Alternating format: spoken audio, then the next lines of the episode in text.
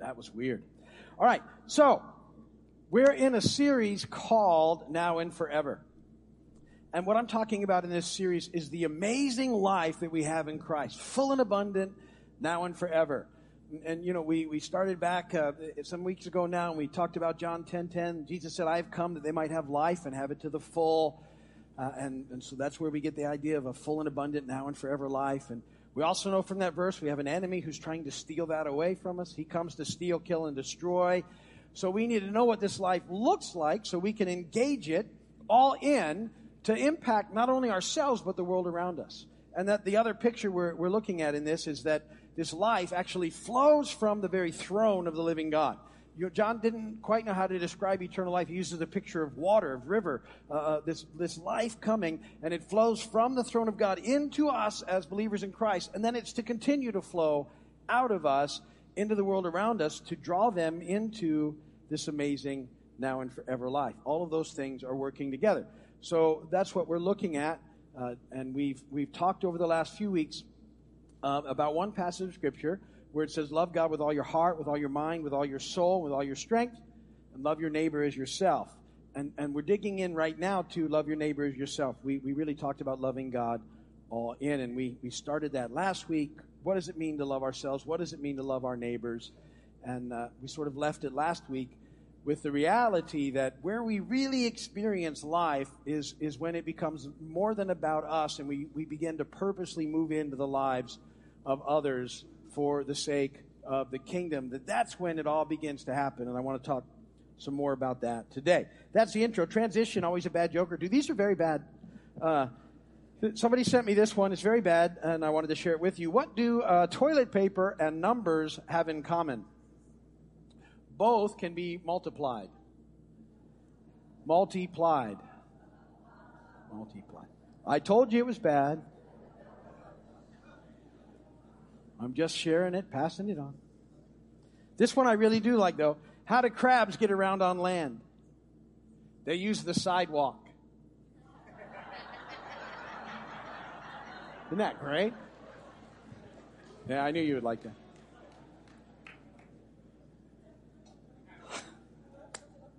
Okay.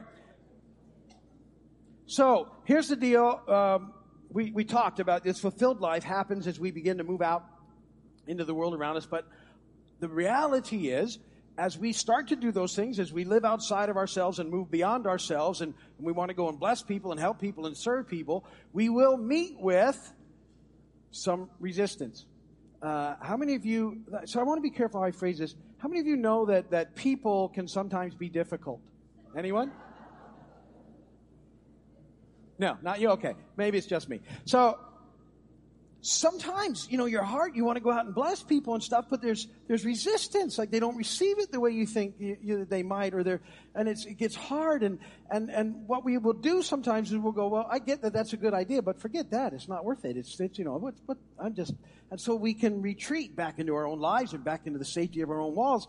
But then what happens is we miss the reality of this life. Where we're going to find it is in that mix. See? So, so part of the reason that we, we get this sort of resistance, or I like to call it pushback, because of the enemy. See, he knows, he doesn't want us living life. He, the, he, if, so he didn't want us to come to Christ, but he lost that battle already with us who believe, right? He tried to keep us blind, he couldn't do it. Now, if he does not want you to live a full and abundant life, because it impacts people for the kingdom all around you, so he's going to try and stop it. And so if he can toss up a little resistance in the beginning, he will. And you go, well, I'm not going to do that because it, it can be difficult. But see, we have to know it's an attack, so we press through it. Remember, it's not people. Our battle is never against flesh and blood something much different. So we have to be aware of that. And what we have to be aware of to embrace this part of this life is the love and the power of God. And so I want to talk about the love and the power of God today and how that impacts our lives. The scripture reading is from Ephesians 3. It's a pretty long chunk. I'm going to read from verse 13 through the second verse of chapter 4. But you'll see how it talks about um, the love and power of God. And Paul, when he writes, he writes really long sentences anyway, so there's there, uh, there's some things that we're going to pull out of here and put it in context with what's going on. So let's read beginning in verse 13. I ask you, therefore, not to be discouraged because of my sufferings for you, which are your glory. For this reason I kneel before the Father, from whom his whole family in heaven and on earth derives its name. I pray that out of his glorious riches he may strengthen you with power through his Spirit in your inner being, so that Christ may dwell in your hearts through faith. And I pray that you, being rooted and established in love, may have power together with all the saints to grasp how wide and long and high and deep is the love of Christ, and to know this love that surpasses knowledge, that you may be filled to the measure of all the fullness of God. Now to him who is able to do immeasurably more than all we ask or imagine, according to his power that is at work within us, to him be glory in the church and in Christ Jesus throughout all generations, forever and ever. Amen.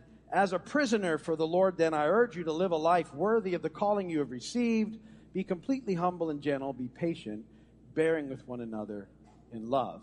Blessed be the word of the Lord. So I wanted to read you that whole thing. You know, just because the chapter changed there from three to four, the thought didn't. Remember, we the, the, the numbering system in the Bible was added way later than it was originally written.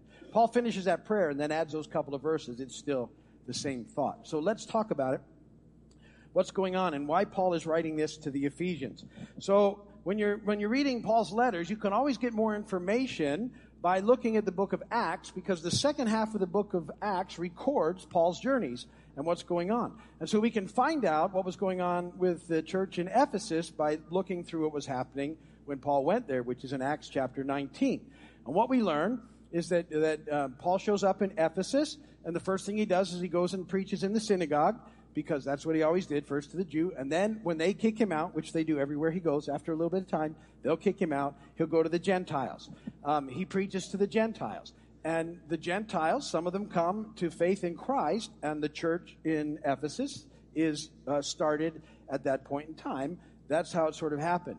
Now, the Ephesian church um, is interesting uh, uh, because the people in Ephesus already had um, a form of religion. It was a false religion, but they were they were very false religious in that they believed in um, little g gods. Uh, and they had lots of different gods in Ephesus and lots of different idols. And the thought in, in Ephesus was that if you could sort of figure out your little g god, your god that you worshiped, and you could get in their good graces, that that little god would make things go well for you in life. So, so that was their thought coming in. But Paul comes in and he preaches Christ and he says there is one God, only one God. He's bigger than all your little g gods, and he's the one that you need to believe in.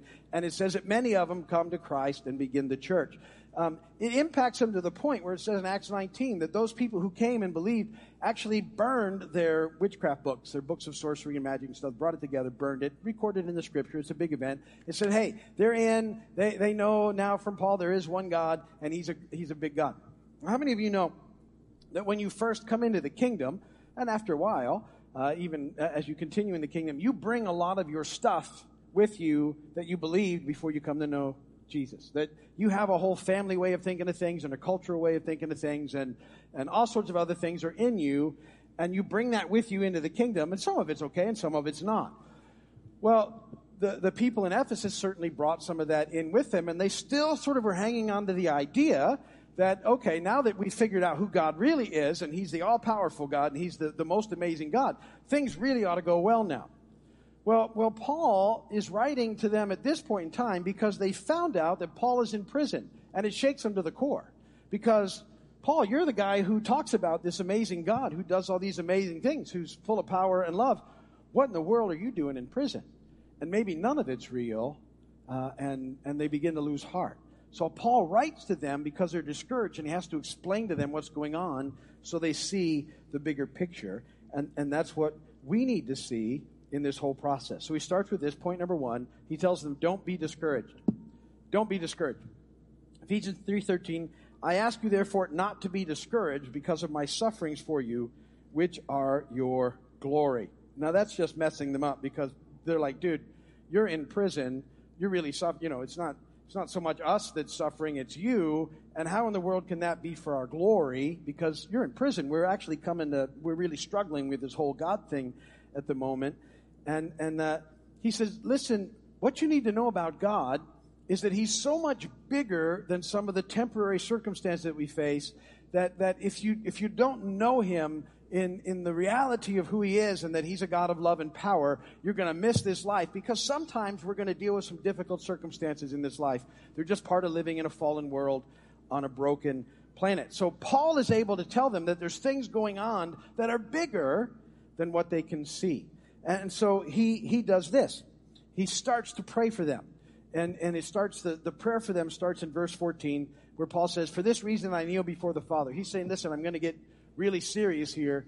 Most uh, times, you know, when you read about, particularly in the Jewish culture, when they prayed, they prayed standing up.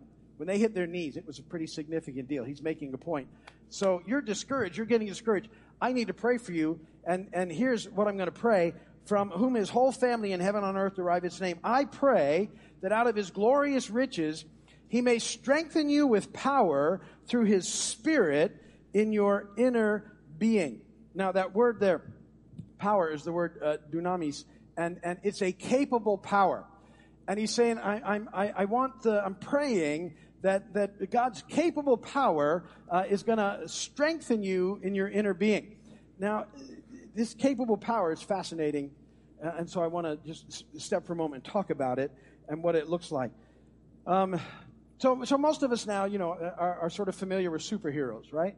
I mean, I know that they don't exist, but we watch it. I don't know. Uh, we watch those movies. I, I, like some of those movies. I think they're fun. Uh, Alice and I, we watch movies. Um, and then, you know, these things happen. So, like, uh, we went and saw recently the, the Justice League movie because we heard it was good. But see, when you watch the Justice League movie, what you find out is there's like 37 movies before that that you have to watch in order for the whole thing to make sense. And I'm a little, you know, stuck that way. I'm, I, I don't want to start. I want to go back to the beginning and somehow watch them all, and then I lose interest two or three movies in. But nonetheless, Justice League, we needed to sort of catch up on the Superman movies, uh, and so uh, it's fun. So when Alice and I watch a movie, so you know, um, so, so we start a movie about 6:30 at night and, and you think, well, that's awful early. Not for us, because like 8 o'clock, I'm done, all right? So 6.30 movie, I'm actually asking her, how long is this movie? It's 6.30. I may not make it till the end of this movie. Now, I get up very early, so, so it's not like, well, Ali does sleep. But, so we'll talk about it, and then, so it's funny, so we'll sit down to, to watch this movie, and we'll have that discussion. Well, how long is it? Okay, so let's, let's turn it on. She'll crochet and I'll, I'll sit there and, and if it's you know a good movie I, I might pay attention but if it's not you know I'll drift all over the place my mind will wander and she'll be crocheting and so she's not paying attention she's constantly asking me what they say I'm like I, I, I don't know I, I, don't know what they said she's like aren't you watching the movie well kind of are, are you what they say we don't know we don't know what's going on anymore Alice and I, I we, have uh, been married 35 years now, which is which is great. But I read somewhere that that 90% of marriage is shouting "what" from another room. what? What? Now is what you said important enough that I'm supposed to get out of this room and go to that room? Are you going to come in and tell me, or will you just shout it louder now? I don't know. I'm a little confused. We actually did this thing. So we, tur- I told you I was going to do this too as one of my things this year, New Year. We turned on the subtitles on the TV because I wanted to have more reading time, and uh, I find it kind of keeps me a little more engaged. What they say? Well, hang on a minute. I know. Subtitles in life could be handy.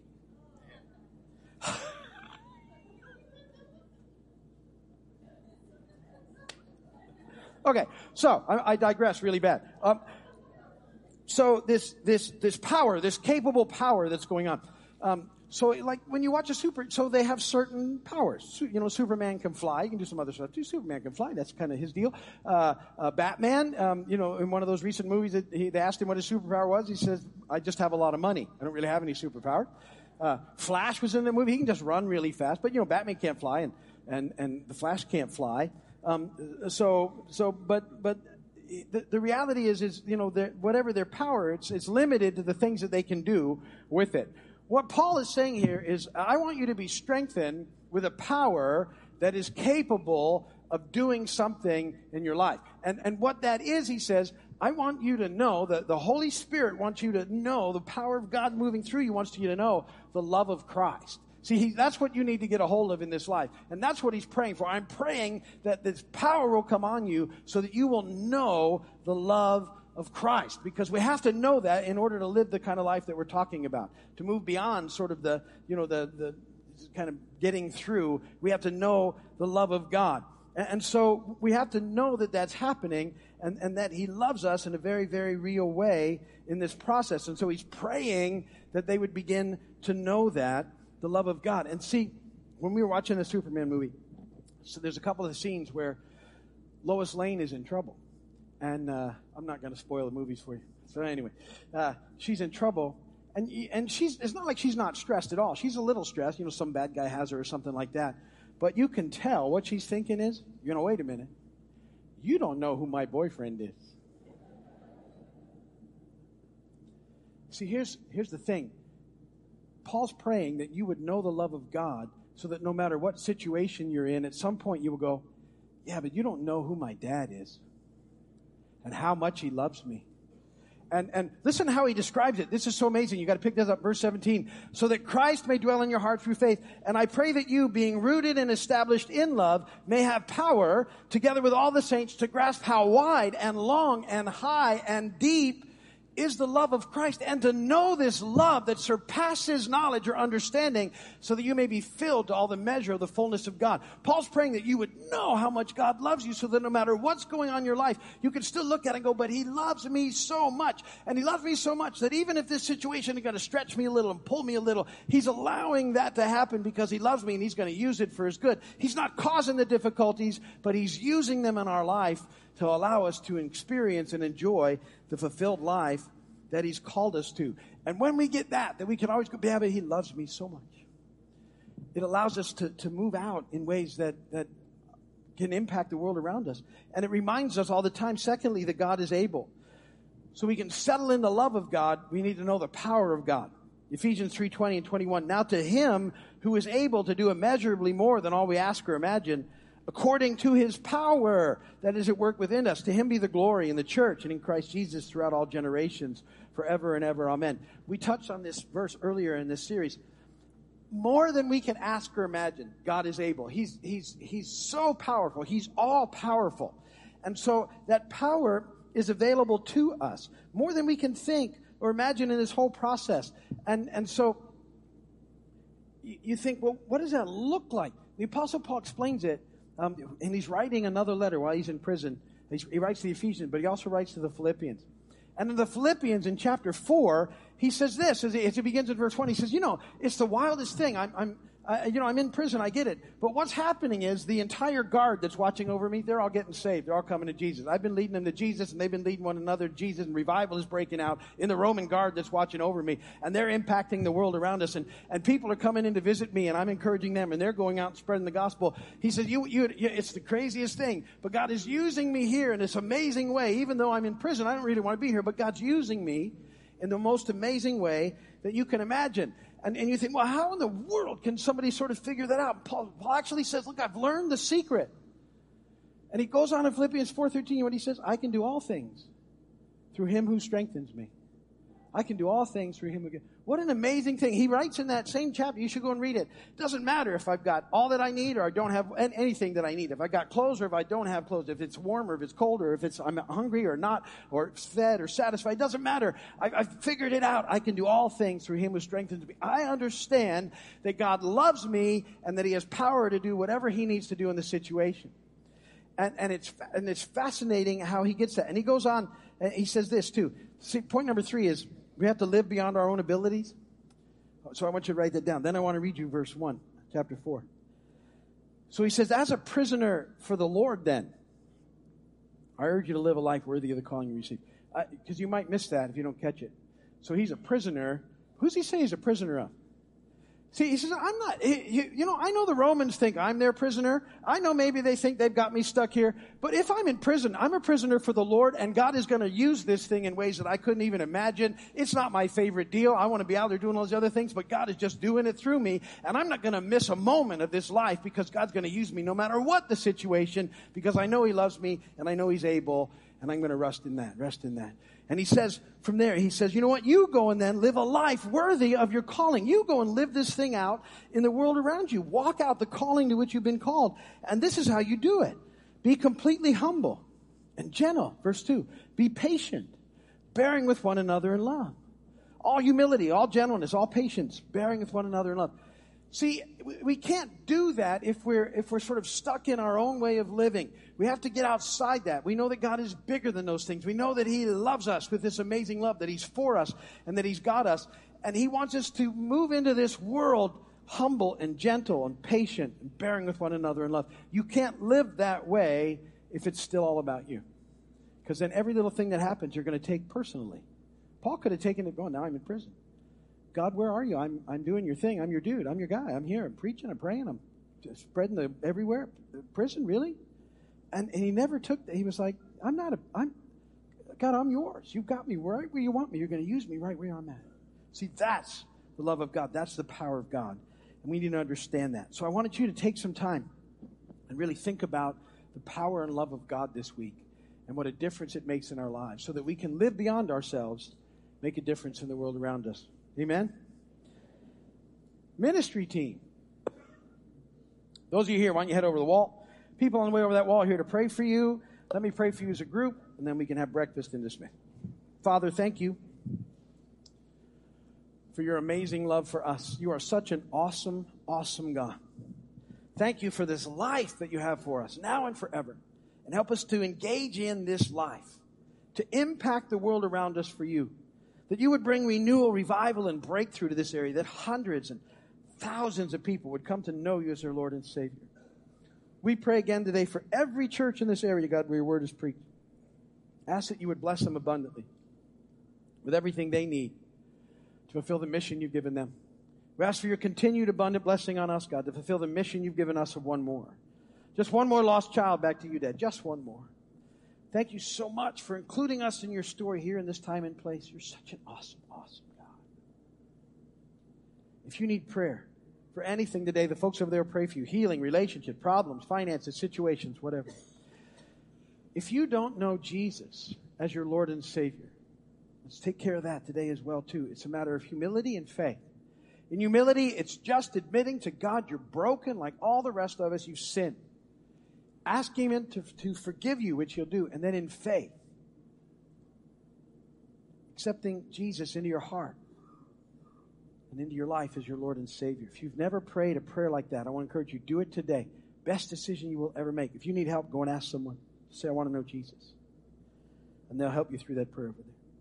So if you need prayer for that or for anything, I'd encourage you to get it. If you're going to stay and have breakfast with us, Lord, thank you for the food you provided. Bless that. Everybody that makes it possible. Draw people in for the 11 o'clock service today, God, that they might hear about your love for them as well. Praise God from whom all blessings